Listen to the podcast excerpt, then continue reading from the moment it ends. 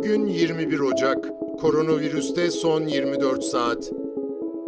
Son güncellemeye göre Türkiye'de son 24 saatte 168.894 COVID-19 testi yapıldı.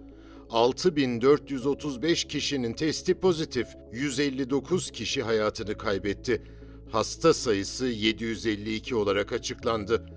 Hali hazırda toplam ağır hasta sayısı 2102. Haftalık verilere göre bu hafta hastalarda zatürre oranı %5,1, yatak doluluk oranı %45,5, erişkin yoğun bakım doluluk oranı %59,8, ventilatör doluluk oranı ise %31,2. Türkiye hızla elindeki aşıları belirlenen öncelikler doğrultusunda vatandaşlarına uyguluyor. Sağlık çalışanlarından sonra huzur evi ve bakım evlerindeki aşılamayla aynı sırada 90 yaş ve üzerindekiler aşılandı. Şimdi 85 yaş ve üzerine sıra geldi. Ama yoksul ülkelerde durum hiç iç açıcı değil.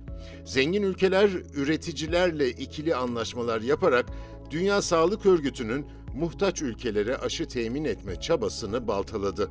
Dünya Sağlık Örgütü yani DSÖ, büyük umutlarla kurulmasına öncülük ettiği COVID-19 aşıları küresel erişim programı COVAX kapsamında ihtiyaç sahibi 92 ülkeden hiçbirine henüz aşı dağıtılamadı. Cenevre'deki Anadolu Ajansı muhabiri Bayram Altuğ bugün bu konuyla ilgili ayrıntılı bir haber yayınladı. Zengin ülkelerin aşı stokçuluğuna başlaması gerek örgütü gerek COVAX'tan aşı bekleyen 92 ülkeyi zor durumda bıraktı.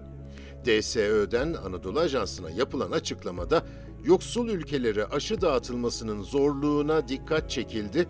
Aşıların eşit ve hızlı şekilde dağıtılmasının küresel salgını sona erdirmenin tek yolu olduğu vurgulanan açıklamada salgını durduracak aşılar değil aşılamalardır. Bu nedenle aşılara adil ve eşit erişimi sağlamalıyız. Bu çok zorlu bir mücadele olacak. Tıpkı Everest'e tırmanmaya benziyor. Ana kampı kurduk ancak hala zirveye ulaşmamız gerekiyor değerlendirmesinde bulunuldu. Dünya Sağlık Örgütü yetkilileri ısrarlı sorulara rağmen şimdiye kadar aşı şirketlerinden COVAX'a ulaşan aşı miktarını açıklamıyor. DSÖ sözcüsü Margaret Harris, Anadolu Ajansı muhabirinin sorusu üzerine COVAX programı kapsamında düşük ve orta gelirli hiçbir ülkeye aşı gönderilmediğini aktardı. Harris, aşıların yoksul ülkelere ne zaman gönderileceğine ilişkin tarih vermedi.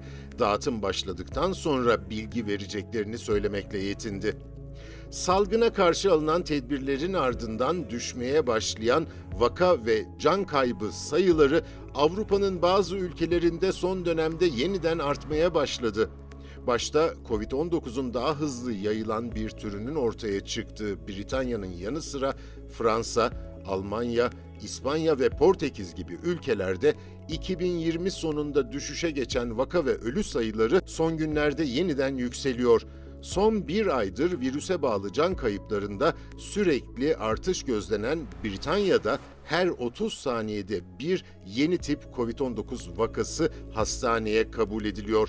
Dünyada bugüne dek COVID-19 teşhisi koyulanların sayısı 97 milyon 359 bin. Toplam ölüm 2 milyon 85 bin. Bugünlük bu kadar. Hoşçakalın.